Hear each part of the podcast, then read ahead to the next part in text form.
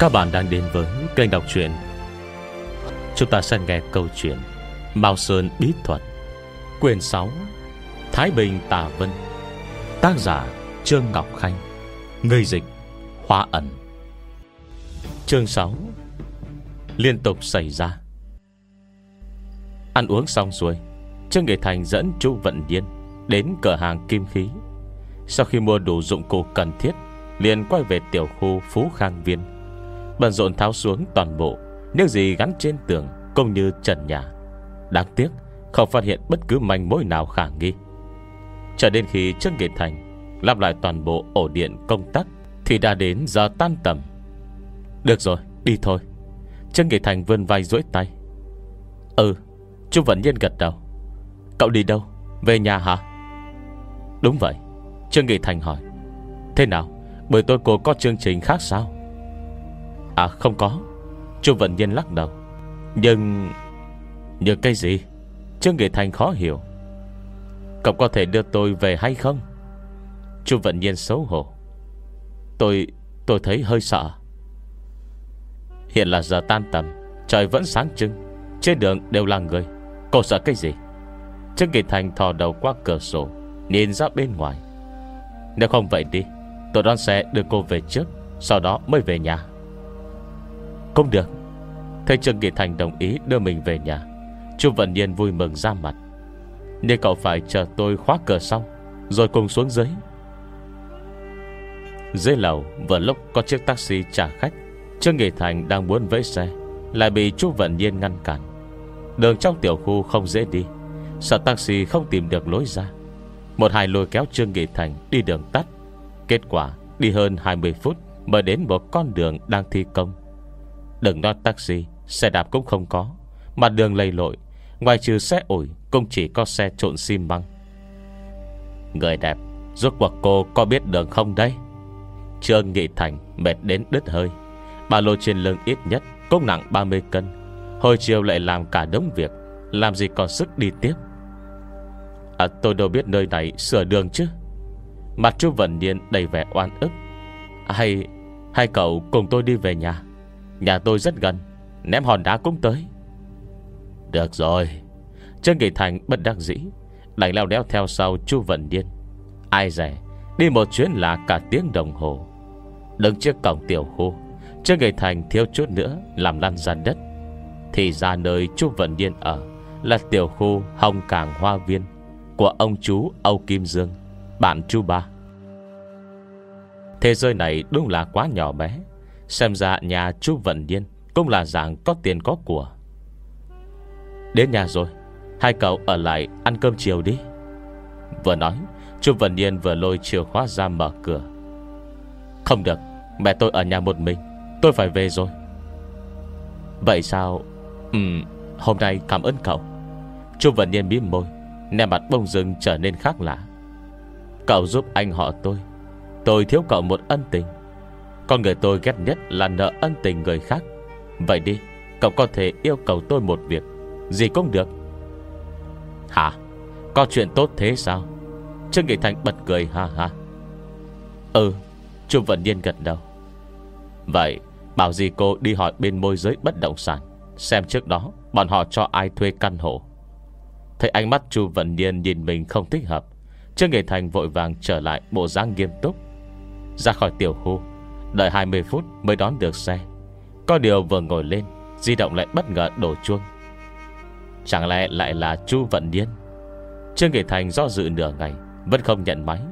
Hàn Cung không phải đồ ngốc, Rõ ràng Chu Vận Niên Có gì đó với mình. Nghe máy đổ chuông liên hồi, Cuối cùng Trương Nghị Thành cũng bấm nút tiếp điện thoại. Alo Nghị Thành hả? Sao nửa ngày mới nhấc máy thế? Trong ông nghe vang lên tiếng chú ba. Trương Quốc Nghĩa. Nghị Thành Con đang làm gì đây?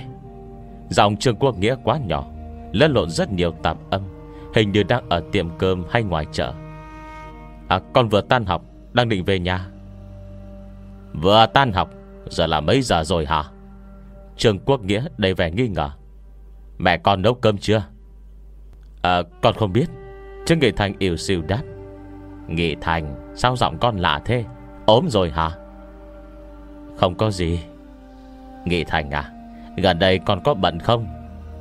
Chú ba, Hơn tháng nữa là kỳ thi đại học, Chú nghĩ còn có bận không? Trương Nghị Thành vô ngữ. Ông chú Trương Quốc Nghĩa dù sao Cũng làm trong ngành giáo dục. Sao không biết thời gian này Học sinh bận hay không? Cho dù mình học không tốt, Cũng không cần hỏi thẳng vậy chứ. Ấy ra Nghị Thành, Chú bà có việc gấp, Rất rất gấp. Hiện tại con có rảnh không? Đối với Trương Quốc Nghĩa, Hỏi thăm việc học tập chỉ là màn dạo đầu. Tiếp theo bất kể người ta có bận hay không Câu xe lên tiếng nhờ vả. Chú ba Hoãn lại hai ngày được không? Trương Nghị Thành sắp phát điên vì ông chú. Chẳng phải đã hoãn hơn một tuần sao? Trương Quốc Nghĩa trợn mắt. Thế nào thằng nhóc? Mua điện thoại xong Thì đã ông chú này qua một bên hả? Chú bà Hiện tại còn đang bận chút chuyện quan trọng. Trương Nghị Thành hiểu Sức học của mình đến đâu. Trương Quốc Nghĩa cũng rõ ràng điều này. Chuyện lừa ai thì lừa, Tuyệt đối Phải thành thật với ông chú. Quan trọng Còn thì có việc gì quan trọng chứ? Bạn học con, Dính phải chút chuyện tà môn, Nhà con giúp đỡ, Dù sao cũng phải chú ý thứ tự trước sau, Đúng không chú? Trương Nghị Thành tỏ vẻ bất đắc dĩ. Bạn học Cái thằng danh này Còn với ta thân hay với đám bạn học kia thân hơn hả? Trước giờ ngoài ông anh ruột Trương Quốc Trung, Trương Quốc Nghĩa, Không kiêng rẻ bất kỳ ai. Được rồi được rồi. Trương Nghị Thành hối đến xanh ruột. Không nói còn đỡ, Nói ra rồi một ngày cũng không được. Ai bảo trước mắt là kỳ thi đại học, Còn phải trông cậy vào Ông chú bá đạo này đây. Con đang ở tiểu khu Ở Hồng Cảng Hoa Viên. Chú qua đây đón con đi. Hồng Cảng Hoa Viên. Trường Quốc Nghĩa sừng sốt. Con chạy tới đó làm cây rẻ Cô mạch taxi vẫn chưa đi xa. Xuông xe quay lại trước cổng tiểu khu Hồng Cảng Hoa Viên. Trương Kỳ Thành gọi cho Lý Nhị Nha. Sau đó, ngồi ven đường chờ. Qua hơn 10 phút Trương Quốc Nghĩa lái xe qua đây. Nghị Thành, Sao con lại đến nơi này? Trương Quốc Nghĩa thắc mắc. Đúng rồi, Mấy hôm trước, Âu Kim Dương còn bảo ta giới thiệu cho con con gái hắn. Chả lẽ thằng nhóc con Đã tự mình làm tới rồi sao? Chú ba, Là em họ bạn học kia sống ở đây. Con chỉ đưa cô ấy về thôi. Trương Nghị Thành khóc không ra nước mắt. Em họ Trường quân nghe vẻ mặt cười xấu xa. Biết ngay mà, Ta đang nghĩ thằng nhóc con Sao lại nhiệt tình như vậy. Chuyện của ông chú cũng gạt qua một bên, Còn kêu thứ tự trước sau. Thì ra là đang cua gái hả? Chú ba Mau lái xe đi. Con trở mặt bây giờ đấy. Trương Nghị Thành đầy bụng oan ức. Được rồi được rồi. Đừng nhỏ mọn thế chứ. Nghị Thành à Lần này con nhất định phải giúp chú ba. Cơm gạo nửa đời sau của ta Đều trông cậy vào con đấy. Trực quân nghiệp bông dưng, Trở nên nghiêm túc. Lần này không phải người bình thường. Còn biết cha vợ hắn là ai không? Ai thế à Trương Nghị Thành cũng giật mình. Thầm nghĩ có thể khiến ông chú Trương Quốc Nghĩa của mình khẩn trương như vậy. Xem ra không phải nhân vật tầm thường. À Con nói con cũng không biết đâu. Dù sao, nhớ kỹ cho ta, Lần này chỉ được phép thành công, Không thể thất bại. Trường quốc nghĩa giống như Đã lập quân lệnh trạng cùng bên kia. Vạn nhất còn thất bại thì sao? Trương Kỳ Thành nhăn nhó, Cảm thấy sống không bằng chết. Ta sẽ đi tìm cha Với bác hai của con chưa quốc nghĩa chắc như đình đóng cột. Vậy chú trực tiếp tìm bọn họ. Chẳng phải xong rồi sao? Làm sao cứ phải kéo con vào chuyện này chứ? Trương người Thành ấm ức, Có ông chú bảo bối thế này. Nằm không công trúng đạn. Chương 7 Căn bệnh mài đao. Vòng về một hồi, Cuối cùng Trương Quốc Nghĩa Công dừng xe trước một khu biệt thự Nằm ở vùng ngoại thành. Niên hoàn cảnh xung quanh, Xem ra cũng là người có vai có vế. Theo lời Trương Quốc Nghĩa, Đương sự lần này Tên Phùng Hướng Kinh, Là người anh em Trương Quốc Nghĩa vừa gặp lại Thông qua Âu Kim Dương. Trường cách mạng văn hóa, Từng học cùng trường với Trương Quốc Nghĩa, Còn kết bái huynh đệ. Mặc dù sau này chuyển về nông thôn, Cắt đứt liên lạc, Nhưng trên danh nghĩa vẫn là anh em. Khi còn ở nông thôn, Phùng Hướng Kinh Đã cưới một cô gái tên Vương Vân Hà. Cha Vương Vân Hà Vẫn là cán bộ trên thành phố. Thời điểm cách mạng văn hóa Bị quy trục thành phản đồ, Dân theo già trẻ lớn bé trong nhà về nông thôn. Do thành phần gia đình không tốt, Cho nên mặc dù Vương Vân Hà Có ngoại hình xinh đẹp, Nhưng chẳng ai muốn cưới. Kết quả để Phùng Hướng Kinh Nhận được món hời. Sau khi cách mạng văn hóa kết thúc, Cha Vương Vân Hà chẳng nhất được phục chức Mà thăng tiến ngày càng cao. Còn Phùng Hướng Kinh cũng là người có đầu óc kinh doanh.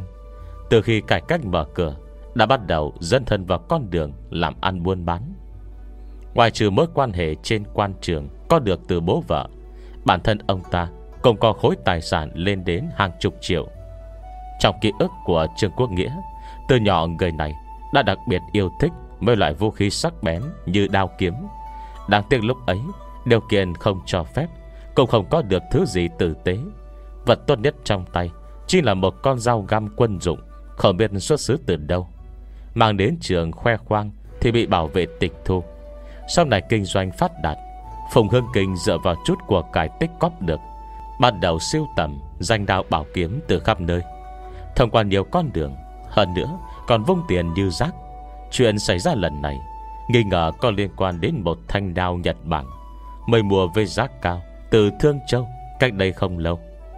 Sau khi siêu tầm được thanh đao này, Mang về nhà chưa được bao lâu Phùng hướng kinh liền mắc chứng bệnh, Nửa đêm mài đao. Bộ dáng nhe răng trợn mắt của ông ta Có khả năng hù chết người sống. Tuy triệu chứng tương tự bệnh mộng du, Nhưng người nhà Dùng đủ mọi cách Vẫn không thể gọi ông ta tỉnh lại. Tạt nước lạnh, Đốt pháo cũng từng thử, Thậm chí còn dùng dây thừng trói lại. Tuy nhiên hết thầy đều không có tác dụng. Đặc biệt khi dùng dây thừng, Phùng hưng Kinh tự mình bẻ gãy tay, Thoát khỏi trói buộc, Lập tức lao vào mài đao. Bất kể thân thể đau đớn, Chỉ một lòng một dạ Mài đao.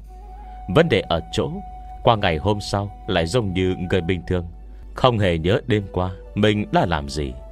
Lâu này Gia đình đã nghĩ đủ mọi biện pháp, Kể cả việc mời hòa thượng, Đạo sĩ, lập đàn làm phép. Thỉnh đại sư xem phong thủy, Thuê một căn hộ khác Chứa thanh đạo Nhật Bản, Vân vân. Cũng đến các bệnh viện lớn kiểm tra. Kết quả, vẫn không tìm ra nguyên nhân. Cuối cùng bố vợ ông ta Đưa ra lời khuyên, Chính là ngủ ngày thức đêm. Phải nói chiều này thật đúng hữu dụng, Không còn nửa đêm điên cuồng mài đau nếu cùng không thể suốt ngày Đảo lộn thời gian mà sống, Sinh hoạt thường ngày, Các mối quan hệ, Công việc làm ăn, biết xử lý thế nào. Thế nên Phùng Hướng Kinh tuyên bố Ai nếu có thể Chữa khỏi căn bệnh nửa đêm mài đau của mình, Chẳng những được tặng lại thanh đao Nhật Bản, Còn thêm một căn hộ cao cấp, ba phòng ngủ trong nội thành, Cùng với 50 vạn tiền thù lao. Mài đao? Trương Nghị Thành giật mình, Thầm nghĩ, Không trùng hợp vậy chứ. Sao căn bệnh này Giống hệt bệnh của Khương Tuấn? Tuy một cái là viết chữ, Một cái là mài đao, Bệnh trạng không giống nhau. Nhưng những chi tiết khác đều tương tự. Cũng là kêu không tỉnh. Sáng hôm sau, Không nhớ mình đã làm gì. Đến bệnh viện khám không ra nguyên nhân. Hơn nữa, Mời cao nhân cũng không giải quyết được vấn đề. Chú ba, Chú khẳng định sau khi lấy được thanh đao, Chú Phùng mới xảy ra chuyện, Đúng không? Không phải do chuyển nhà Hay làm gì khác? Chính mồm hắn nói là do thanh đao. Cụ thể thế nào, Còn nên hỏi trực tiếp đấy. Trương Quốc Nghiên đáp. Đúng là thú vị. Trương Nghị Thành bật cười ha ha. Thầm nghi chuyện lần này, Không chừng cũng giống như vụ vạn sát kiếp. Ông chú bảo bối của mình Chính là phúc tướng trong truyền thuyết. Mỗi lần mình hoặc ba ba Trương Quốc Trung gặp khó khăn, Đều có thể thông qua ông chú tìm được manh mối. Thời điểm xe đỗ trước nhà Phùng Hướng Kinh Đã hơn 10 giờ khuya. Người mở cửa chính là Phùng Hướng Kinh. Qua lời Trương Quốc Nghĩa, Phùng hương Kinh là người thô lỗ. Vừa không có văn hóa, Lại không có phẩm vị. Đúng tiêu chuẩn, một tên nhà giàu mới nổi. Thế nhưng sau khi gặp mặt, Trong mắt Trương Nghị Thành, Người này nét mặt ôn hòa, Bộ dáng hào hoa phong nhã. Tuy giọng nói cử chỉ đích thực, Có chút quê mùa, Nhưng xét tổng thể Thì khí chất không tệ. Ít nhất hơn hẳn ông chú Trương Quốc Nghĩa Giả hoạt như hồ ly của mình. Lão Tam, Đây là cháu trai mà tôi nói với anh. Chuyện bên nhà Âu Kim Dương lần trước Là do nó giải quyết đấy. Vừa ngồi xuống sofa Trường Quang Nghĩa liền thao thao bất tuyệt, Kể lại từ đầu đến cuối. Đừng thấy nó ít tuổi mà xem nhẹ. Mấy đại sư bán tiên anh mời, Không thể so được với thằng cháu bảo bối của tôi đâu. Phùng Hương Kinh liếc mắt, Đánh ra Trương Nghị Thành, Khẽ gật đầu chào. Không biết vị tiểu tiên sinh này Xưng hồ thế nào đây? À kêu nó tiểu thành được rồi. Tiểu tiên sinh cái gì chứ? Trường quân nghiệp bật cười ha ha. Nghệ Thành, Mau chào chú Phùng đi con. Chú Phùng Trương nghệ Thành đứng dậy, cúi đầu chào rất có quy củ. Chào tên Trương Nghị Thành, Cứ gọi Nghị Thành là được. Nghị Thành à Chuyện của ta, Không biết cháu Đang nghe chú bà nói qua chưa? Phùng Hương Kinh có vẻ mới rời khỏi giường không lâu. Vừa nói chuyện vừa ngáp dài. Tại sao bị căn bệnh này Hành hạ đến phát điên rồi? Mọi thứ đảo lộn, Sống không ra sống. Chào xem có cách nào chữa khỏi hay không. Nếu được thì Nói nửa chừng, Phùng Hương Kinh bốc đứng dậy, Kéo Trương Nghị Thành vào phòng trong. Chào xem, mấy cái này, Tùy ý chọn.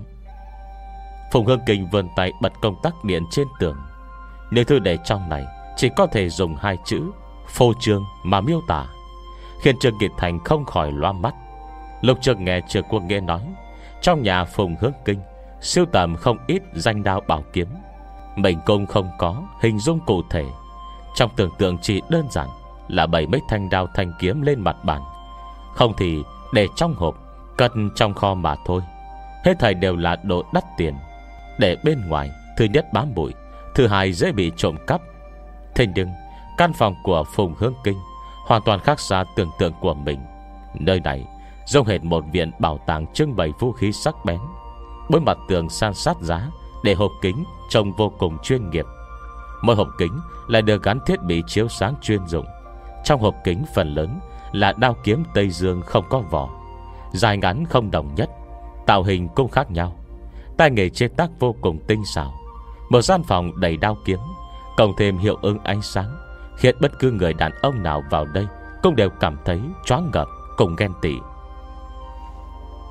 Chú Phùng Bộ siêu tập của chú Cũng không ít gì Trương Kỳ Thành chậm rãi đi vào phòng, Bộ dáng như giả lưu Vào đại quan viên. Đoàn trích kinh điển trong hồng lâu mộng. Hai mắt không biết nhìn đâu cho đúng. Chỉ chơi vậy thôi. Thấy Trương Nghị Thành khen Phùng Hương Kinh lập tức lộ vẻ đắc ý. Dường như đã quên mình còn mang bệnh trong người. Chú Phùng Thành đào Nhật Bản kia đâu? Trương Nghị Thành cầm la bàn dạo quanh một vòng Nhân tiện kiểm tra vật siêu tầm để trong phòng. Có vẻ đều là đao kiếm Tây Dương. Tuy ban đầu khiến người loa mắt Nhưng nhìn kỹ sẽ phát hiện Đa số đều là sản phẩm công nghiệp hiện đại. Tuy gọi là danh đao Nhưng chẳng cây nào lọt vào pháp nhãn của Trương Nghị Thành. Người từng thấy qua hàng thật như cự khuyết, thất tinh Làm sao để mây thứ sản xuất hàng loạt trong mắt? Ở đây Rất lời, Phùng Hương Kinh đi đến trước ngăn tủ, Lấy ra một hộp dài bằng gỗ, Mở ra xem. Chỉ thấy bên trong đặt một thanh loan đao Đông Dương cổ xưa. Xét ngoại hình, Có khác biệt rất lớn so với thanh kiếm truyền thống của Nhật Bản. Trước tiên không có, Hộ thủ bàn, Vành chắn, Từ đầu tới đuôi đều giống nhau. Nếu không nhìn phần rãnh giữa chuôi và vỏ, Thậm chí còn không phân biệt được Đâu là tay cầm, Đâu là thân kiếm. Tiếp theo, bề rộng thân đao, Nhỏ hơn so với kiếm nhật truyền thống. Bất kể đao kiếm của Trung Quốc hay Nhật Bản, Phần vỏ đều là dẹt. Trong khi thanh đao này Cùng chất liệu với chuôi đao, Gần giống hình trụ. Nói cách khác, Mặt cắt vỏ đao trên cơ bản là hình tròn. Nếu không vì độ cong của phần lưỡi, Thậm chí không thể nhìn ra đây Là một thanh đao. Rút đao ra khỏi vỏ Trương Nghị Thành càng thêm sừng sốt. Chiều dài thanh đao này Khoảng 70-80cm Tuy phần chuôi Trông có chút cũ kỹ, Nhưng lưỡi đao sang loáng, Giống như vừa mới đúc. Chất liệu kim loại cũng hoàn toàn bất đồng Với đao kiếm phương Tây hiện đại. Dùng ngón tay búng nhẹ, Cảm giác âm thanh phát ra Vô cùng êm tai. Chỉ bằng điều này có thể kết luận. Đây không phải vật tầm thường. Mặt khác, Gần trôi đao, Còn khác một số hoa văn lộn xộn. Ngoài trừ một số hình thù tròn tròn dài dài, Còn khác mấy ký tự Nhật Bản. Trương Nghị Thành không biết tiếng Nhật, Chỉ nhận ra Trong đó một chữ Hán phồn thể là Điều. Mặc dù bản thân không biết nhiều về lịch sử phát triển đao kiếm Nhật Bản, Nhưng từ độ cũ mới của chuôi đao, Có thể phán đoán thanh đao này 06700 Thì cũng 1.000 tuổi. Hơn nữa, Mặc dù vỏ đao có cùng chất liệu và màu sắc với tay cầm, Nhưng trông mới hơn rất nhiều, Rõ ràng mới được làm thêm sau này. Chú Phùng, Thanh đao này Hình như chưa từng được mài quá. Trương Nghị Thành cẩn thận quan sát lưỡi đao, Không hề có dấu vết được mài rũa. Đương nhiên không mài, Đây là đao cổ, Dùng để trưng bày, Ta mài nó làm gì? Phùng Hưng Kinh giật mình kinh ngạc. Vậy trước đó, Chú mài cái gì? À chuyện này kể ra rất dài. Theo lời Phùng Hướng Kinh Lúc trước ông ta đam mê dụng cụ sắc bén đến điên cuồng, Thậm chí còn muốn tự mình rèn một thanh đao, Châm điểm chẳng kém gì Đại sự đúc kiếm Âu Giã Tử. Vì thế, cho xây dựng lò nung, Mua một đống thiết bị đúc đao rèn kiếm vô cùng phô trương. Không đúc thì thôi, Đúc rồi mới biết không hề dễ dàng. Mặc dù đang nghiêm khắc tuân theo quy trình rèn đúc truyền thống, Thế nhưng thành phẩm lại là Một cây đao không gian đao, Kiếm không ra kiếm. Thế việc rèn đao đúc kiếm không như ý, Phùng Hương Kinh dứt khoát từ bỏ, Lại biến bi thương thành sức mạnh, Tiếp tục dùng giá cao, Siêu tầm vật yêu thích. Còn những sản phẩm đúc lỗi, Tuy không thể sử dụng, Nhưng dù sao Cũng là thành quả lao động của mình, Không nỡ vứt bỏ. Còn giáo ông ta mải đi mải lại Cách đây không lâu Chỉ là lấy từ đống phế phẩm kia. Thì ra là vậy. Trương Nghị Thành khẽ gật đầu, Chuyển đề tài sang cây khác. Chú Phùng, Thời điểm chú mua thanh đao này, Người bán có nói về lai lịch của nó hay không? À có. Hắn nói đây là vật tổ truyền nhà hắn đấy. Phùng Hương Kinh đáp. Tổ truyền? Trương Nghị Thành cười nói. Chú một thành đào này từ Nhật Bản sao? Không phải, Là từ Thương Châu. Phùng Hương Kinh kinh ngạc. Chú bạc của cháu không nói cháu biết sao? Đây là đam Nhật Bản, Thế nào lại có nguồn gốc từ Thương Châu? Trương Nghị Thành cười ha ha, Cầm đào múa vài đường. Không tệ lắm, Còn rất thuận tay. Chả lẽ tổ tiên hắn là người Nhật Bản? À cái này cây Cái này ta cũng không biết. Phùng Hương Kinh lắc đầu. Có thể ngày xưa, Người Nhật đã đưa thanh đao cho tổ tiên hắn. Theo chi nhớ của Phùng Hương Kinh, Người ban đào tên Vương An Đông Là bạn một khách hàng của mình. Trước đó không lâu Chơi cổ phiếu bị lỗ sạch vốn, Phải bán nhà trả nợ. Lần đó ông ta cùng khách đi xem nhà, Kết quả nhà không bán được, Ngược lại, còn mua thanh đao tổ truyền của người ta. Sau khi mắc phải căn bệnh Nửa đêm mài đao, Phùng Hưng Kinh cúc đi tìm Vương Á Đông. Muốn hỏi thăm lai lịch của thanh đao, Nhưng câu trả lời vẫn như trước. Tổ truyền, Cụ thể truyền lại như thế nào? Vương An đồng cũng không nói rõ. Chú Phùng, Sắp tới chú có định dọn nhà hay không? Trương Nghị Thành hỏi. Không. Phùng Hương Kinh lắc đầu. Căn nhà này ta đã ở nhiều năm. Vậy thì quái lạ. Trương Nghị Thành cao mày. Không nên thế này à? Sao thế? Nghe Trương Nghị Thành nói Hai mắt Phùng Hương Kinh lập tức sáng ngời. Chào trai Cháu muốn nói gì? Trương Nghị Thành nhìn thanh đao trong tay, Nói, Chú Phùng, Nói thật với chú, Thanh đao Nhật Bản này Không giống mấy thứ chú siêu tầm. Với kinh nghiệm của cháu, Đây chính là một thanh bảo đao, Có thể dùng làm pháp khí. Đao kiếm vốn là vật trừ tà Đại một thanh kiếm trang trí trong nhà, Cũng có tác dụng chấn trạch. Nhà chú chưa đầy đao thật kiếm thật. Hơn nữa còn có bảo đao pháp khí này. Yêu ma quỷ quái chạy còn không kịp, Nói gì đến chuyện gây sóng gió. Đúng vậy, Ta từng mời một vị đại sư từ Hồng Kông. Ông ấy cũng nói như vậy. Hai mắt Phùng Hưng Kinh lộ vẻ hưng phấn, Tâm tắc khen. Tuổi trẻ tài cao, Tuổi trẻ tài cao. Chu Phùng quá khen Trương Nghị Thành cảm thấy khó hiểu, Thầm nghĩ. Đào kiếm trừ ta là kiến thức bình thường, Có gì mà tuổi trẻ tài cao? Đúng rồi Nghe nói người Nhật thích dùng đao rạch bụng. Có phải ai đó Từng dùng thanh đao này tự sát Cho nên bị quỷ ám hay không? Trường quân nghĩa bắt đầu đoán mò. Ấy ra chu ba, Còn đang nói Thanh đao này là pháp khí. Tiểu quỷ tiểu quái trốn còn không kịp, Giống như cảnh sát với ăn trộm. Chú có thấy kẻ trộm nào Suốt ngày truy đuổi cảnh sát chưa? Trương Nghị Thành nhíu mày nói, Theo con thấy cây đao này Không có vấn đề. Đúng vậy, Đại sư Hồng Kông cũng nói vậy. Phùng Hương Kinh gật đầu thật mạnh. Cháu trai, Cổ nhân nói, Bảo kiếm tặng anh hùng. Lần đầu gặp mặt, Chu Phùng cũng không có gì cho cháu. Chẳng phải cháu nói đây là bảo đao sao? Tặng cháu đấy. Phùng Hương Kinh sảng khoái vô ngực bồm bột Còn không mau cảm ơn chú Phùng. Trường quân nghĩa vội vàng nhắc nhở. Đúng là Trương Nghị Thành Rất thích thanh đao này. Nhưng lấy tiền của người phải thay người trừ tai Như lời Phùng Hương Kinh nói lúc trước, Sau khi trước khỏi bệnh mới đưa, Hiện tại mình còn chưa tìm ra nguyên nhân gây bệnh, Sao có thể tùy tiện Lấy đồ của người ta? Trương Nghị Thành cầm la bàn kiểm tra nhà Phùng Hương Kinh một lượt Từ trong ra ngoài. Quả thực đúng như dự đoán, Không có vấn đề. Chẳng còn cách nào, Trương Nghị Thành quyết định Ở lại nhà họ Phùng qua đêm. Thực cũng muốn nhìn xem Phùng Hương Kinh mài đào như thế nào. Về phần Phùng Hương Kinh Đang ngủ suốt một ngày, Vợ nghe Trương Nghị Thành Muốn thấy mình mài đao, Dứt khoát uống ba viên thuốc ngủ, Cố gắng ép bản thân đi gặp chu công đánh cờ. Trong phòng khách nhà họ Phùng, Trương Nghị Thành thử mở tuệ nhãn. Đối với chuyện này, Trương Nghị Thành không quá am hiểu. Hơn nữa ngày thường cũng lời luyện tập Trình độ thậm chí còn không bằng lưu lão đầu. Cùng may đêm khuya yên tĩnh Mới có thể thành công. Trong tuệ nhãn, Nhận sát, Độ sắc lạnh, Toát ra từ thanh đao này Có thể so với cự khuyết thất tinh, Tuyệt đối là hàng thượng đẳng. Bên trong màu xám than chỉ Của nhận sát Còn pha lẫn một tia Sát sinh sát, Đen như mực. Nghe tên thì biết, Sát sinh sát Chính là sát khí chuyển hóa từ oan khí Của sinh vật tử vong.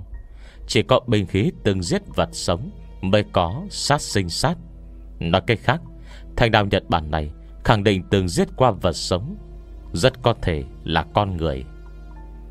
Chú ba, Chưa làm gì cho người ta Đã nhận vật quý như vậy. Thực không nên chút nào. Trương Nghị Thành mở mắt, Trong lòng càng thêm ái náy. Chưa nói đến giá trị siêu tầm của thanh đao chỉ nhìn sát khí có thể khẳng định Đây tuyệt đối Là bảo đao giá trị liên thành. Chú ba, Thế này có khác gì Lùa vịt lên giá chứ? Lùa vịt lên giá Ý nói ép người khác Làm việc vượt ngoài khả năng. Cho con thì con cứ lấy, Nói nhiều làm gì? Trương Quốc Nghĩa không có chút buồn bực, Nghiêm mặt vừa muốn giảng đạo lý. Chợt thấy Trương Kỵ Thành Vươn một ngón tay, ra hiệu giữ im lặng. Chú bà, Chú có nghe thấy gì không? Là mài đao. Trường Quốc Nghĩa nín thở. Tự hồ cũng nghe được, Ngoài phòng truyền đến Một tràng tiếng kim loại cọ sát. Thanh âm không lớn lại đứt quãng. Khi có, khi không. Chết tiệt, Thằng cha này, Im hơi lặng tiếng, chuồn mất rồi. Trường quân Nghĩa không khỏi kinh ngạc. Hai người lớn ngồi lù lù trong phòng, Chỉ cách hành lang một bức tường. Thế nhưng chẳng ai phát hiện Có người ra ngoài. Chú ba, Chú đi phía sau con, Cố gắng đừng thở mạnh. Trương Nghị Thành lấy ra la bàn, Kẹp thanh đao Nhật Bản dưới nách Giòn rén ra khỏi phòng. Bất kể căn bệnh mài đao của Phùng Hương Kinh Có phải do oán nghiệt nhập thân gây ra hay không Mang vũ khí bên người Sẽ thấy yên tâm hơn. Tuy lúc trước đang nghe nói, Nhưng Trương Quốc Nghĩa, Chưa tận mắt chứng kiến thế nào là mài đao. Sau khi theo Trương Nghị Thành ra sân viện, Trương Quốc Nghĩa Cũng cảm thấy hai chân buồn rùn. Phùng Hương Kinh mặc áo ngủ, Ngồi dưới đất, Mặc dù đang mài dao, Nhưng nửa thân trên lại thẳng tắp, Không nhúc nhích. Tuy con dao được mài đến bóng loáng, Nhưng bên dưới lại không thấy đá mài. Chỉ có viên đá lát đường, Hai cánh tay giống như người máy, Nhịp nhàng đưa qua đưa lại, Từ âm thanh phát ra, Có thể thấy Lực ma sát giữa con dao, Và viên đá gần như không có. Cùng lắm chỉ là động tác mài dao. Thậm chí cánh tay dịch chuyển, Cũng không phát ra thanh âm. Chứng tỏ con dao đang lơ lửng giữa không trung. Dưới anh trăng mở nhạt, Chỉ thấy con dao trong tay Phùng Hương Kinh Trồng rông dao bổ củi ở nông thôn. Những cái cỡ lại tương đương cách bay Dùng trong xây dựng.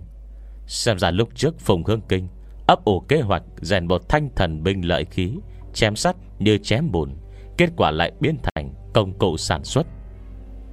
Nghị Thành, Có phải bị ma nhập hay không? Trương Quân Nghĩa dùng ngón tay Chọc chọc Trương Nghị Thành, Cố gắng hạ giọng xuống cực thấp. Không phải. Trương Nghị Thành quay đầu, Vẻ mặt nhăn nhó như trái khổ qua. Cô nhìn la bàn, Không có bất kỳ phản ứng nào, Trừ phi la bàn bị hỏng. Bằng không tuyệt đối, không phải ma nhập. Không phải. Trương Quân Nghĩa do dự một chút, Sau đó vươn con tay chọc vào lưng phùng hương kinh. Không có bất kỳ phản ứng gì. Chú ba, Đừng động chạm lung tung. Thầy trường quân nghĩa tùy tiện trọng loạn, Trương Nghị Thành lập tức nhắc nhở. Không sao đâu. Trường quân nghĩa nói, Người nhà tản nước lạnh, Hắn cũng không tỉnh ngay Đúng là kỳ quái. Trương Nghị Thành dứt khoát Thu lại la bàn Để đến trước mặt Phùng Hương Kinh. Cầm di động bật nút sáng màn hình. Mới nhìn nhãn tướng Phùng Hương Kinh một chút, Xem nhãn tướng ở đây Chính là thông qua sự biến hóa trong đồng tử con người Mà trần bệnh, Xác định tình trạng oán nghiệt nhập thân, Cũng là tuyệt kỹ độc đáo Do phái Mao Sơn sáng tạo.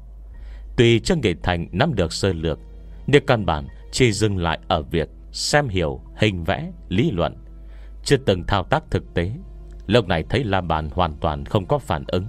Đành thư thời vận. Xem nhãn tướng. Không ngờ vừa mới di chuyển đến trước mặt Phùng Hương Kinh. Động tác mài đao của ông ta Bông nhiên dừng lại. À thế này là sao? Trương Nghị Thành giật mình kinh hoàng. Trong ngay mắt Chỉ thấy Phùng Hương Kinh đột ngột đứng bật dậy. Vùng đào nhắm vào đầu Trương Nghị Thành Mà thi triển chiêu Lực phách hoa sơn. Khiến hắn sợ tới mức gần như té xỉu. Nhắm chặt hai mắt, Loạn trọng lùi về phía sau một bước. Cảm giác lơi đào lạnh bút trượt qua đầu mũi. Nếu thật sự bổ trúng đầu, Tuyệt đối là mất mạng. Lão Tam Hành động thình lình của Phùng Hướng Kinh thật sự Dọa Trương Quốc Nghĩa khiếp sợ. Theo bản năng Sông lên ôm chặt Phùng Hướng Kinh. Chú bà, mau tránh ra! Trương Nghị Thành không kịp nghĩ nhiều. Sau khi tránh được một chiêu, Lập tức rút thanh đào Nhật Bản kẹp bên người. Lê thanh đào nhận Bản rút khỏi vỏ. Phùng Hưng Kinh càng trở nên kích động. Vùng vẫy thoát khỏi vòng tay Trương Quốc Nghĩa, Mới liều mạng cùng Trương Nghị Thành. Trương Quốc Nghĩa cắn răng trợn mắt, Giật khoát nhấc bỏng Phùng Hương Kinh lên khỏi mặt đất. Nhìn tình cảnh trước mắt, Trương Nghị Thành cũng không hiểu ra làm sao. Xem triệu chứng, Phùng Hương Kinh cực kỳ giống bị ác quỷ Hay oán nghiệt nhập thân. Nhưng nếu bị nhập thân, Sức lực sẽ lớn vô cùng. Nghe nói trước kia Ông ngoại mình từng bị quỷ quấy phá. Bảy tam thanh niên trai trắng Cũng không đè nổi. Nhưng sao chưa gì Phùng Hướng Kinh, Đã bị Trương Quốc Nghĩa khống chế? Đúng lúc này Trần nghe két một tiếng Vợ Phùng Hướng Kinh là Vương Vân Hà Mở cửa ra khỏi phòng. Từ hồ bị tiếng động bên ngoài đánh thức, Và thấy cảnh tượng trước mắt Lập tức ngây người. Trương Quốc Nghĩa sắp không chống nổi, Ngân xanh nổi lên đầy cổ. Quay đầu nhìn qua Thì Vương Vân Hà liền hô Em dâu à Có dây thừng không? À có có. Tuy ngoài miệng nói vậy Nhưng chân Vương Vân Hà sớm đã mềm nhũn Làm sao chạy đi lấy dây thừng? Không cần dây thừng Trương Nghị Thành cam đạo vào vỏ. Di Phùng có thứ gì nhọn không? Trương Nghị Thành tiến lên một bước Vòng ra phía sau Trương Quốc Nghĩa. Ê, Nhọn Cây gì nhọn cơ? Đình Kim Kim không Cây gì cũng được. Trương Nghị Thành nói Ờ có có. Vương Vân Hà. Cô không hỏi Trương Nghị Thành là ai. Hai tay vịn tường lảo đảo đi vào trong nhà. Chưa qua vài giây đã quay lại Đưa cho Trương Nghị Thành một cái hộp. Cái, cái này được không? Tiếp nhận cái gọi là vật nhọn Trương Nghị Thành cũng vô ngữ. Không phải đinh kim hay kim khâu gì hết Mà là một hộp tam xỉa răng. Dùng tạm vậy. Trương Nghị Thành mở nắp hộp Rút ra một cây tăm Lào đến trước mặt Phùng Hương Kinh. Tìm đúng mạch tâm dương trong thất mạch, Bất ngờ đâm xuống một cái. Cầu may Phùng hương Kinh Không mặc quần áo quá dày, Trên người chỉ có duy nhất Chiếc áo ngủ bằng vải mỏng. Tam xỉa răng cắm vào, liền dì máu. Phùng Hương Kinh hét lên một tiếng, Lập tức trở nên an tĩnh Còn dao trong tay cũng rơi xuống đất. Thất mạch là bảy huyệt vị Mà dương khí tuần hoàn nhất định phải đi qua. Đồng thời, Cũng là bảy huyệt vị nhạy cảm trên cơ thể con người. Bất kể vật nhọn chất liệu gì đâm vào thất mạch, Chẳng nhưng vô cùng đau đớn, Mà còn nhiễu loạn tuần hoàn, Dương khí trong cơ thể. Đặc biệt hai mạch đầu cuối Là Huệ Đình cùng Túc Dương. Nếu không biết nội công bế khí, Tùy ý dùng vật nhọn đâm vào, Có thể nguy hiểm đến tính mạng. Vừa rồi, Trương Kỳ Thành dùng tâm Đâm vào chính là tâm dương, Huyệt vị chính giữa trong thất mạch. Kinh thích mạch này Âm dương tuần hoàn trong cơ thể con người Sẽ bị đảo lộn. Theo phán đoán của Trương Nghị Thành, Bệnh của Phùng Hướng Kinh Không giống oan nghiệt quấy phá, Mà là phát sinh từ vấn đề chủ quan Như tinh thần phân liệt. Nếu muốn khôi phục lý trí Kinh thích từ bên ngoài Như tạt nước lạnh Hay đốt pháo không mấy tác dụng, Chỉ có kinh thích thất mạch, Ra tay từ bên trong cơ thể, Khiến âm dương tuần hoàn của Phùng hương Kinh Sinh ra biến động, Mới có thể đánh thức ông ta. Lão Tam. Thầy Phùng Hưng Kinh đột ngột không dãy rủa. Trường Quân Nghĩa cũng giật mình, Thầm nghĩ, Không phải người anh em này Đã bị Tiểu Thành dùng tâm đâm chết đây chứ? Phùng Hưng Kinh bàng hoàng mở mắt, Phát hiện mình đang bị Trương Quốc Nghĩa ôm chặt. Tôi Tôi làm sao thế này? Mẹ kiếp, Lão Tam, Suy nữa thì giết người rồi đấy. Thầy Phùng Hưng Kinh nói chuyện Trương Quốc Nghĩa vội vàng buông tay. Em dâu à đã bao giờ hắn dùng dao chém cô chưa? Sao không báo trước một tiếng? Vương Vân Hà đang đứng ngây người Bông dần mình tỉnh lại. Căn bản không để ý câu hỏi của Trương Quốc Trung Kêu lên Lão Phùng Anh, anh đã tỉnh Nói được rồi sao? Ờ, tôi tỉnh rồi. Phùng Hưng Kinh cảm thấy vô cùng kỳ quái Hai tay sờ soạn thân thể Hình như không phải nằm mơ. Liệt mặt phát hiện Trương Nghị Thành Đang thở dốc bên cạnh bơm một cái vốt thật mạnh lên vai Trương Nghị Thành. Cháu trai, Đúng là tuổi trẻ tài cao. Chú Phùng Cháu chỉ đánh thức chú mà thôi, Căn bệnh vẫn chưa khỏi đâu. Trương Nghị Thành thành thật nói, Thức tỉnh Thức tỉnh cũng không dễ dàng à. Rõ ràng Phùng Hương Kinh đã rất hài lòng. Vị đại sư Hồng Kông kia Cũng muốn đánh thức ta Nhưng bất kể hắn làm gì Cũng vô dụng ấy. Thấy chưa? Chào trai tôi thế nào? Vừa thấy Phùng Hương Kinh khen ngợi Trương Kỳ Thành Trương Quân Nghĩa thừa thắng sông lên. Dứt khoát kể lại một màn hung hiểm vừa rồi, Không sót một chữ. Lao Tam, Tôi nói không sai chứ. Hồng Kông Đại Sư với Đài Loan Đại Sư kia Đều không sai được. Đại sư chân chính đang ở đây này. À đúng đúng. Vương Vân Hà cũng gật đầu phụ họa. Nếu đã tỉnh, Có phải hết bệnh rồi không? Khả năng không cao. Trương Nghị Thành nói, Cháu thấy không đơn giản như vậy. Chú Phùng, Chú có thể để ý một chút. Xem tôi mai còn mài đao hay không? Mặt khác, Cũng nên thăm hỏi người ban đao ở Thương Châu. Thăm hỏi? Phùng Hương Kinh sừng sốt. Cháu muốn qua đó. Vâng. Trương Nghị Thành gật đầu. Nhìn thanh đao Nhật Bản trong tay, Rất có thể nó đã từng giết người. Nếu không rõ là ở cổ đại hay hiện đại Muốn chữa bệnh nhất định, Phải biết do lai lịch của thanh đao này. Cháu thấy tám phần, Chẳng phải thứ gì hay ho. À được. Mai, ngày kia có thời gian, Ta đợi cháu qua đó. Phùng Hương Kinh nói, Không cần Trương Nghị Thành khoát tay. Hắn đã nói với chú, Đây là đao tổ truyền. Nếu chú có mặt, Nhất định hắn sẽ nói lại y hệt. Lại là Thương Châu, Trường Quốc Nghĩa sừng sốt. Chương 9 Nói thật. Nghị Thành còn nói xem Bệnh của chú Phùng Có phải mộng du hay không? Trên đường về nhà Trường Quốc Nghĩa rất thắc mắc Về triệu chứng của Phùng Hướng Kinh. Lần trước Liễu Mông Mông phát bệnh Ba người trưởng thành còn đè không nổi. Lần này Sao một mình mình có thể khống chế anh ta? Khẳng định không phải. Trương Kiệt Thành quả quyết. Mộng du gọi một cái là tình, Làm gì có bệnh mộng du Phải dùng tâm đâm vào thất mạch. Về đến nhà Trời đã rạng sáng Trương Kiệt Thành cũng không tắm rửa, Nằm vật xuống giường. Cảm giác ngủ chưa được bao lâu, Lại bị chuông điện thoại đánh thức. Alo, ai đấy? Trương Kiệt Thành cố mở hai mắt, Lòng thầm bực bội. Sau lười, Mau dậy thôi. Trong điện thoại truyền đến tiếng của Chu Vận Điên. Ây da, Bà cô của tôi ơi! Trương Nghị Thành ngáp dài, ngẩng đầu nhìn đồng hồ.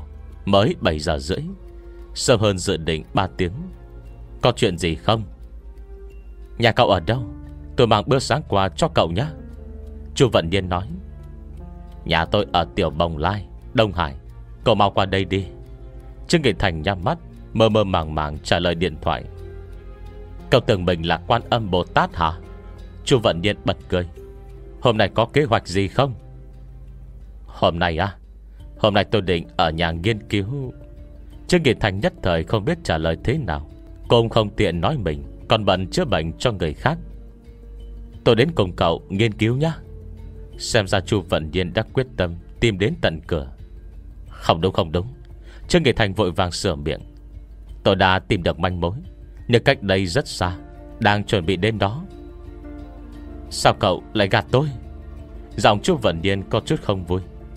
Nếu cậu không muốn tôi quấy dày Cứ việc nói thẳng, Tôi sẽ tự động tăng hình. Việc gì phải nói dối? Trương Kỳ Thành sắp phát điên Thầm nói thời buổi nào rồi? Sao còn có bà cô khó hầu hạ vậy chứ? Tôi thật sự phải đi xa. Đêm qua mới quyết định. Cậu đi đâu? Không đến trường à? Chu Vận Nhiên kinh ngạc hỏi. Hiện giờ là giai đoạn tự học, Không đi cũng chẳng sao. Trương Kỳ Thành nói. Vậy cậu đi đâu? Chu Vận Nhiên vẫn không chịu bỏ cuộc. Thương Châu. Trương Kỳ Thành lộ vẻ bất đắc dĩ. Tôi tôi có thể đi theo cậu không? Chị hai à Không phải tôi không mang cô theo. Anh họ cô đã hiểu lầm. Nếu chúng ta suốt ngày ở chung một chỗ, Tin đồn nhảm nhí sẽ ngày càng nhiều à?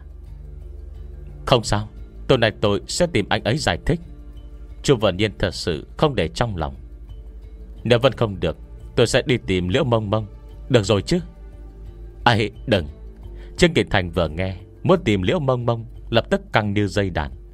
Đừng nói cô ấy biết tôi giúp Khương Tuấn, Tuyệt đối không được nói. Vì sao? Chu Vận Nhiên kinh ngạc. À tôi hiểu rồi. Cậu xấu hổ. Đã vậy, tôi lại càng phải đi gặp cô ấy. Sợ cô rồi đó. Rốt cuộc cô muốn thế nào đây? Trương Nghị Thành vào đầu bứt tay Tôi muốn xem này, Sao mọi chuyện lại thành ra vậy chứ? Tôi biết cậu nghĩ như thế nào. Thật ra Cậu không phải mẫu người tôi thích. Chu Vận Nhiên bông dưng trở nên vô cùng vui vẻ. Tôi chỉ đùa thôi, Sẽ không thật sự bám theo cậu đâu. Vậy cô chờ tin của tôi đi. Tuy không muốn để Chu Vận Nhiên đi theo, Nhưng khi cô nàng nói không đi, Chẳng hiểu sao Trương Nghị Thành Lại cảm thấy có chút hụt hẫng. Mới hơn 8 giờ sáng, Trương Nghị Thành đang nghe trước cửa có tiếng động cơ Mở cửa thì thấy quả nhiên là Trương Quốc Nghĩa. Linh nhìn nhà không biết vì sao Trương Quốc Nghĩa Lại xe tới đón Trương Nghị Thành. Nhìn con trai mắt nhắm mắt mở Lên xe Trương Quốc Nghĩa Còn rất vui vẻ, Cho nên cũng không hỏi Hai chú cháu đi đâu. Có địa chỉ số nhà Cùng số điện thoại. Rất nhanh chú cháu hai người Đã tìm được vị chơi cổ phiếu Mất sạch tài sản Vương Á Đông. Đương nhiên trước đó, Phùng Hướng Kinh đã gọi điện thoại nói qua tình hình. Tuy nhiên không để lộ ý đồ thật của Trương Quốc Nghĩa và Trương Nghị Thành. Chỉ giới thiệu với Vương A Đông, trường Quốc Nghĩa là huynh đệ có cùng đam mê siêu tầm vũ khí mà thôi.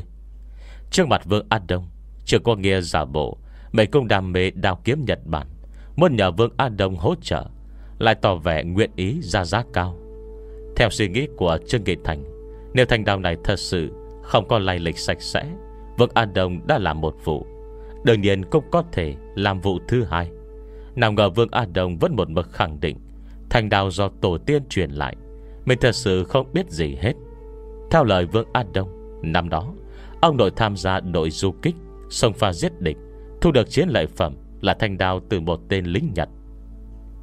Tuy điểm bài thi kiểm tra kiến thức lịch sử không cao, Nhưng dưới ảnh hưởng của Trương Quốc Trung, Trương Nghị Thành thật sự biết không ít. Đặc biệt là lịch sử thời kỳ kháng chiến theo hiểu biết của Trương Nghị Thành, Linh Nhật đích thực Có thói quen mang đao bên người. Nhưng cùng không phải bội đao tùy thân. Người đeo đao võ sĩ, Hầu hết đều là sĩ quan. Y Nhật cũng có quân hàm cấp tá. Sau khi bị Trương Nghị Thành Chỉ ra sơ hở, Vương An Đồng liền nhận mình nói nhầm. Thật ra ông nội hắn Tịch thu thanh đao Từ một tên sĩ quan Nhật Bản, Không biết tên họ là gì. Trên thế giới này, có một chân lý rất phổ biến. Kẻ nói dối, Nếu câu đầu tiên đã bị nhìn thấu, Sẽ phải tiếp tục Bịa đặt càng nhiều hơn Để che đậy. Đối với lịch sử chiến tranh cổ đại, Trương Nghị Thành không biết nhiều. Ấy vậy mà tên Vương Á Đông này Lại cố tình cay hay không nói Nói toàn cái dở. Nhưng lời hắn biện đặt lại rơi trúng vào Một đoạn giả sử Ít được chú ý Mà Trương Nghị Thành quen thuộc nhất. Theo hiểu biết của Trương Nghị Thành Về lịch sử kháng chiến tại Hà Bắc, Thời đó Người anh hùng nổi tiếng nhất khu vực Thương Châu Chính là thủ lĩnh chi đội dân tộc hồi, Mã Bồn Trai, Chỉ huy trận phục kích khang trang huyền thoại. Tiêu diệt tổng cộng 50 tên địch, Tất cả đều là ngụy quân, Vàng danh thanh sử. Ông nội Vương A Đông không phải họ mã, Đầu ra nhiều sĩ quan Nhật cao cấp Để lao lấy được đao võ sĩ. Thầy Vương A Đông không chịu thừa nhận, Trực quân nghe dứt khoát Dùng bản lĩnh giữa nhà của mình Bày tiệc. Trên bàn tiệc, Bản lĩnh mời rượu Trương Quốc Nghĩa khổ luyện bao năm Đã được phát huy tới cường hạn Sau khi xuống bụng, Mỗi người một cân, Thiết sư tử, Thịt viên, Đặc sản Thương Châu, Lại sảng khoái đưa 3.000 tiền mặt cho Vương An Đông. Phải nói câu, Người nghèo trí đoàn Ngựa gầy lông dài, Thực không sai. Kẻ chơi cổ phiếu thua lỗ, Đến phải bán nhà trả nợ, Sao có thể kháng cự những tờ tiền đỏ chót In hình Mao Chủ tịch. Trong men say liền nói ra sự thật. Thanh đào Nhật Bản này Căn bản không phải vật tổ truyền, Mà là trộm được từ trong mộ. Trộm mộ trong miệng Vương An Đông. Cũng không phải loại dùng sẻng lạc dương, Lén lút đào giới Mà là công khai đào mộ. Theo lời Vương An Đông, Cha hắn, Vương Thực Khuê, Từng làm lãnh đạo cấp cao phen đổi dậy Tại địa phương thời kỳ cách mạng văn hóa. Lúc ấy ngoại thành Thương Châu Có Nghe chàng Lâm Thiện Nhân Là phần mộ tổ tiên của đại tài chủ Lâm Khiếu trước giải phóng. Do đã lâu năm, Một số ngôi mộ gần như bị san bằng. Chỉ có duy nhất mộ của Lâm Học Nghĩa, Con trai Lâm Khiếu, Được xây vô cùng hoành tráng. Đầu lúc trở thành đối tượng Của quân nổi dậy phá tứ cửu, Thời điểm đó, Gia tộc của Lâm Khiếu Chính là mục tiêu phản đối hàng đầu Của cách mạng tại Thương Châu. Một số thành phần cấp tiến đề nghị Đào mộ Lâm Học Nghĩa. Nhưng do Cũng có một lượng người tương đương kiên quyết phản đối, Cho nên không ai dám động thủ. Lâu này thường Châu có tên lưu manh kêu Hồ Vạn Toàn, Biệt danh Hồ Chạy Loạn, Nhân cơ hội quân nổi dậy gây rối, liền dân người len lút đảo mộ. Sau này lực lượng vũ trang nhân dân Nhận được báo cáo từ dân binh, Việc Hồ Vạn Toàn tự ý đảo mộ, Cũng phản ánh cho Ủy ban Cách mạng. Ủy ban Cách mạng chuẩn bị dùng tội danh, Thoát ly tổ chức tự tiện hành động, Đấu tố Hồ Vạn Toàn. Hồ Vạn Toàn khiếp sợ Mưa dùng thành đào võ sĩ, Hối lộ thủ lĩnh phen nổi dậy. Cũng chính là cha Vương An Đông, Vương Thực Khuê xin tha tội. Thanh đào này Chính là do Hồ Vạn Toàn đào ra Từ mộ Lâm Học Nghĩa. Nghe nói, Hồ Vạn Toàn cũng không đào ra được thứ gì đáng tiền. Thanh đào này là vật giá trị nhất. Đào võ sĩ Đào được từ mộ Lâm Học Nghĩa sao? Nghe Vương An Đông nói vậy Trương Nghị Thành càng thêm khó hiểu. Lâm Học Nghĩa kia có lai lịch gì? Anh bạn nhỏ Cái này tôi à, cũng không rõ lắm. Vương An Đông uống đến mặt đỏ bừng. À, Có điều nghe nói Lâm gia nhà hắn à, là võ thuật thế gia. Thương Châu chúng ta là quê hương của võ thuật. Xưa nay sinh ra không ít kỳ tài võ học. Gia tộc họ Lâm phát triển như vậy à, Cũng là do tổ tiên giỏi công phu. Nhưng à, tình huống cụ thể của Lâm học nghĩa thế nào Tôi thật sự không biết. Chương 10 Thất bại bất đắc dĩ. Sau khi lái xe Đưa Vương An Đông về nhà Trương Nghị Thành lập tức gọi điện cho Quách Minh Trung Người mới được mình trước khỏi cách đây không lâu. Tại một nơi xa lạ như Thương Châu Một ngày ngóng thông tin về Lâm Học Nghĩa. Chỉ có thể trông cậy vào người này. Quách Minh Trung Là người xuất hiện trong quyển năm Nhận được điện thoại của ân nhân cứu mạng, Quách Minh Trung đương nhiên vô cùng khách khí. Tuy bản thân không biết gì về Lâm Học Nghĩa, Nhưng anh ta đã giới thiệu cho Trương Nghị Thành một người. Nhà nghiên cứu văn hóa dân gian Ở Thương Châu, Tên lưu Bảo Sương Theo lời Quách Minh Trung, lưu Bảo Sương từng viết một quyển sách về Văn hóa dân gian địa phương. Trong lúc tìm hiểu phong tục tập quán dân gian Thương Châu, Còn đặc biệt thăm hỏi mình rất nhiều lần. Quan hệ đôi bên cũng không tệ. Nghe nói, Người này cũng là võ thuật thế gia. Chắc sẽ biết chút ít giả sử Liên quan đến giới võ thuật. Theo địa chỉ, Cùng số điện thoại Quách Minh Trung cung cấp, Dân nhanh hai chú cháu Đã tìm được nơi ở của Lưu Bảo Sương Nghe nói là bạn của Quách Minh Trung. Lưu Bảo Sương nhiệt tình Mời hai người vào nhà. Từ miệng của Lưu Bảo Sương Trương Nghị Thành biết được Lâm Học Nghĩa là nhân vật gây nhiều tranh cãi Trong giới võ thuật Thương Châu. Người này công phu cai thế, Áp đảo quân hùng, Là nhân vật trụ cột trong giới võ thuật địa phương thời bấy giờ. Tuy nhiên, lại thất bại thảm hại Trong cuộc tỷ thí với sĩ quan quân đội Nhật Bản, Khiến người dân Thương Châu, Thậm chí người Trung Quốc mất mặt. Không biết kết cục cuối cùng ra sao. Có lời đồn là xấu hổ tự sát, Cũng có lời đồn Người này mai danh ẩn tích, Rời khỏi quê hương, Tìm nơi yên tĩnh sống nốt phần đời còn lại. Tóm lại người này Chết không vinh quang Sông cung chẳng phải anh hùng. Đây là nhân vật gây tranh cãi, Đương nhiên có nhiều tin đồn thổi. Ngoài trừ những kẻ cho rằng Lâm học nghĩa khiến người Trung Quốc mất mặt, Tiền đà hạt bát nước bẩn, Còn có một số bạn bè, Học trò cũ của Lâm học nghĩa, Hiểu cách làm người của ông ta. Càng tin Lâm học nghĩa đã tự sát sau khi trận chiến thất bại, Lại kẻ chết báo đáp thiên hạ. Tuy thua dưới tay sĩ quan Nhật Bản, Nhưng lại có gan khiêu chiến, Bại mà vẫn ngẩng cao đầu. Rất nhiều người có kiểu suy nghĩ như vậy, Chỉ cần bạn làm đúng, Cho dù cuối cùng có thành công hay không, Chỉ cần chết đi, Bất kể chết như thế nào, Đều sẽ có người ca tụng. Vì như Đặng Thế Dương, Một không đánh thắng hải chiến, Hai không đánh chìm tàu Yoshino nhưng một khi đã hy sinh, Thì chính là anh hùng. Đây là cách người Trung Quốc thể hiện khí tiết. Lâm Học Nghĩa cũng vậy. Chẳng qua không có mặt mũi nào gặp tổ tiên, Cho nên thi thể không được chôn cất trong phần mộ gia tộc. Về phần ngôi mộ đã bị Hồ Vạn Toàn đào trộm. Thật ra cũng không phải mộ táng thật sự của Lâm Học Nghĩa, Mà là nơi Người hâm mộ cùng đệ tử đồ tôn chôn di vật của ông ta. Trong thời kỳ cách mạng văn hóa Lưu Bảo Sương cũng tham gia không ít phong trào. Biên mộ Lâm Học Nghĩa bị đào trộm.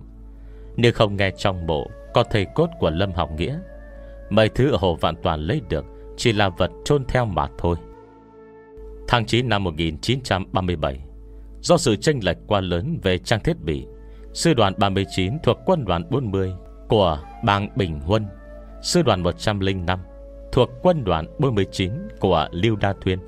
Đã thất bại trong trận phòng thủ Trấn Diêu Quan Chuân, Huyện Thương, Thành phố Thương Châu, Tỉnh Hà Bắc. Tên giặc Gensuke Isogai, Chỉ huy sư đoàn 10 Nhân cơ hội chiếm lĩnh huyện Thương. Nghe nói khi ấy, Con trai độc nhất của Lâm Học Nghĩa Là Lâm Hiểu Nguyên, Gia nhập một tổ chức quân sự Tên Kháng Chiến Nghĩa Dũng Đoàn. Do nhân sĩ yêu nước địa phương thành lập, Công tác chủ yếu là hỗ trợ các đơn vị hậu cần Của quốc dân Truyền hàng tiếp tế cho binh sĩ ngoài tiền tuyến. Chiến tranh nổ ra, Lâm Hiểu Nguyên bị đàn lạc bắn trúng, Chết oan chết uổng, Khiến Lâm Học Nghĩa vô cùng đau đớn. Mới cùng người Nhật liều mạng, Sau này được phụ thân Lâm Khiếu khuyên can. Lâm Học Nghĩa cũng không áp dụng thủ đoạn cực đoan, Mà theo phong tục Nhật Bản, Phát chiến thư cho trường tư lệnh sư đoàn 10 Gensuke Isogai. Nhằm tạo thanh thế Trên thư, được đội muôn lần khua chiêng gõ trống dùm ben Đợi đến bộ chỉ huy lâm thời, Do quân Nhật thiết lập Tại huyện Thương. Loại khiêu khích không bạo lực này Khiến Gensuke Isogai Trong lúc nhất thời Không giữ nổi bình tĩnh. Với tinh thần võ sĩ đạo của người Nhật, Nếu có ngoại tộc hạ chiên thư phô trương như vậy, Nếu không tiếp nhận Sẽ bị coi là hèn nhát. Chẳng những ảnh hưởng danh dự cá nhân mà càng tổn hại uy danh Của quân đội Hoàng gia Nhật Bản. Nhưng trong thời chiến, Gen Suke Isogai là chỉ huy tối cao của sư đoàn, Đương nhiên sẽ không ngốc đến nỗi Đơn thương độc mã quyết đấu Với đại sư võ thuật của phe đối địch. Nhưng cũng không thể Là mất mặt quân đội Hoàng gia Nhật Bản. Sau khi cân nhắc, Gen Suke Isogai Quyết định lấy lý do là Dân thường không có tư cách quyết đấu Công chỉ huy cao cấp Hoàng quân Nhật Bản. Cử một tên sĩ quan với danh nghĩa đồ đệ ra ứng chiến. Còn Lâm Học Nghĩa bài trận, Chính là trong tay tên đồ đệ này. Gọi là thi đấu võ thuật, Nhưng thực tế cũng không phải như vậy. Liêu Bảo Sương kể đến sinh động như thật Cơ như bản thân từng trải nghiệm. Lâm học nghĩa chủ động đề nghị tỷ thí đao pháp, Bởi mục đích của anh ta Chính là tính mạng người Nhật, Dùng đào mới cảm thấy thống khoái. Nếu so quyền cước, Một chiều khó giết địch Tên sĩ quan Nhật Bản kia lập tức đồng ý. Nhưng mới qua mười mấy chiều Đao của Lâm Học Nghĩa Đã bị chém thành hai đoạn, Kết quả bại trận. Nghe đến đây, Trương Nghị Thành không khỏi giật mình cả kinh. Tên người Nhật kia đã dùng vũ khí gì? Đương nhiên là đao của hắn. Liêu Bảo Sương nhíu mày. Thật ra Lâm Học Nghĩa cũng không cam lòng. Nếu luận công phu, Tên quỷ Nhật đó Khẳng định không phải đối thủ, Nhưng ai mà ngờ, Anh ta lại thua khi dùng binh khí. Sau khi tên sĩ quan Nhật Bản Chặt gây đào của Lâm Học Nghĩa thanh đào Nhật Bản nhanh chóng Đặt trên vai ông ta, Cách cổ chỉ vài cm Qua một hồi, Tên sĩ quan Nhật Bản thu đao vào vỏ, Ngây ngang cười lớn rời đi. Theo lý thuyết, Chém gây đao cần một lực rất lớn, Vậy mà thanh đao của tên người Nhật kia Có thể vững vàng Đặt trên vai Lâm Học Nghĩa, Nhưng lại chưa chạm vào cổ. Chứng tỏ kỹ thuật dùng đao của hắn cực kỳ tinh chuẩn. Chém đao không chém người. Nói cách khác, Ngay từ đầu trận chiến, Mục đích của người Nhật chính là Chặt gây đào của Lâm Học Nghĩa. Người Nhật không giết Lâm Học Nghĩa, Có thể vì lòng nhân tử Nếu cũng có thể cố ý hạ nhục. Thời đó, Bất kể Trung Quốc hay Nhật Bản, Đối với người tập võ Dầm dộ tuyên chiến rồi lại thất bại thảm hại, Sống sót, Tuyệt đối càng nhục nhã hơn so với thua cuộc. Nghe Lưu Bảo Sương phân tích Tìm Trương Nghị Thành giống như Sắp nhảy ra khỏi lồng ngực. Mình căn bản chưa đề cập đến chuyện thanh đao. Chỉ nghĩ hỏi thăm Lâm học nghĩa một chút, Cuối cùng lại có thu hoạch bất ngờ. Anh bạn trẻ, Có chuyện này quên nói với cậu. Vừa rồi cậu nhắc tới Hồ Vạn Toàn. Trong số những vật hắn trộm được Từ mộ táng Lâm học nghĩa, Có một thanh đao Nhật Bản, Nghe nói Chính là đao tên người Nhật kia dùng. Ra là vậy. Trương Nghị Thành khẽ gật đầu. Thật ra thời điểm Lưu Bảo Dương Kể đao của Lâm Học Nghĩa Bị người Nhật chém đứt, Hắn đã đoán được kết quả này. Cậu có biết vì sao Thanh đao kia lại được chôn cùng di vật trong mộ Lâm Học Nghĩa hay không? Lưu Bảo Dương về mặt thần bí. 14 tháng 8 năm 1945 Nhật Hoàng Hirohito Ban hành sắc lệnh kết thúc chiến tranh. 15 tháng 8 Nhật Bản chấp thuận tuyên bố Potsdam, Đầu hàng vô điều kiện. Sau khi quân Nhật đầu hàng Tham mưu trưởng trung đoàn 626 Thuộc sư đoàn 105 Từ Trường Ninh Đại diện phía Trung Quốc Tiếp nhận thư đầu hàng Từ trung đoàn bộ binh 36 Thuộc sư đoàn 3 Quân đội Nhật Bản Đóng tại Vũ Tiến, Thường Châu. Thời điểm tập trung kiểm kê chiến lợi phẩm Từ Trường Ninh kinh ngạc phát hiện Một thanh đao Nhật Bản Từ tạo hình kích cỡ hay màu sắc Đều giống với bội đao Của tên sĩ quan Nhật Bản. Khiến Lâm Học Nghĩa thua thảm năm đó. Qua tìm hiểu, Từ Trường Ninh biết được chủ nhân thanh đao chính là Trung tá Shikochu Hora. Người này là hậu nhân của võ sĩ chư danh Nhật Bản Thời kỳ Edo, Shikochu Tadashi, Cũng là truyền nhân đời thứ 8 Phái cổ kiếm Nhật Bản. Sau khi nhận được lệnh đầu hàng, Đã rạch bụng tự sát. Người thi đấu võ thuật Lúc trước ở Thương Châu Với Lâm Học Nghĩa Chính là hắn. Thật trùng hợp. Năm đó, Khi quân đoàn 49 Đóng quân tại huyện Thương, Lâm Học Nghĩa đã từng đến bái phòng Chỉ huy trung đoàn 626 Cố Huệ Quyền Và lúc gặp từ Trường Ninh ở đây. Lâm Học Nghĩa muốn cho con trai tòng quân nhập ngũ. Hy vọng nhân cơ hội này rèn luyện một phen. Có điều ngại con trai tuổi còn quá nhỏ, Cho nên thỉnh cầu Cố Huệ Quyền Sắp xếp con trai làm ở đơn vị hậu cần. Đáng tiếc Bị cố Huệ Quyền khéo léo từ chối. Mặc dù kết quả gặp mặt không mấy vui vẻ, Nhưng từ trường Ninh Lại có ấn tượng sâu sắc Với Lâm Học Nghĩa. Sau này, sự tích Lâm Học Nghĩa Khiêu chiến Gensuke Isogai Đã khiến từ trường Ninh vô cùng cảm động. Thậm chí mặc thường phục Đích thân tới hiện trường tỷ thí. Mặc dù thất bại, Nhưng từ trường Ninh cũng hiểu Lâm Học Nghĩa Thua do đào bị gãy. Dù bại, nhưng là dân thường Mà có gan khiêu chiến sĩ quan cao cấp Nhật Bản, Ít nhất đang khen ở phần dũng khí. Chỉ muốn nói, Thanh đao này Là do từ trường đình chôn cùng di vật Của Lâm Học Nghĩa. Trương Nghị Thành khẽ nhíu mày. Không hẳn vậy.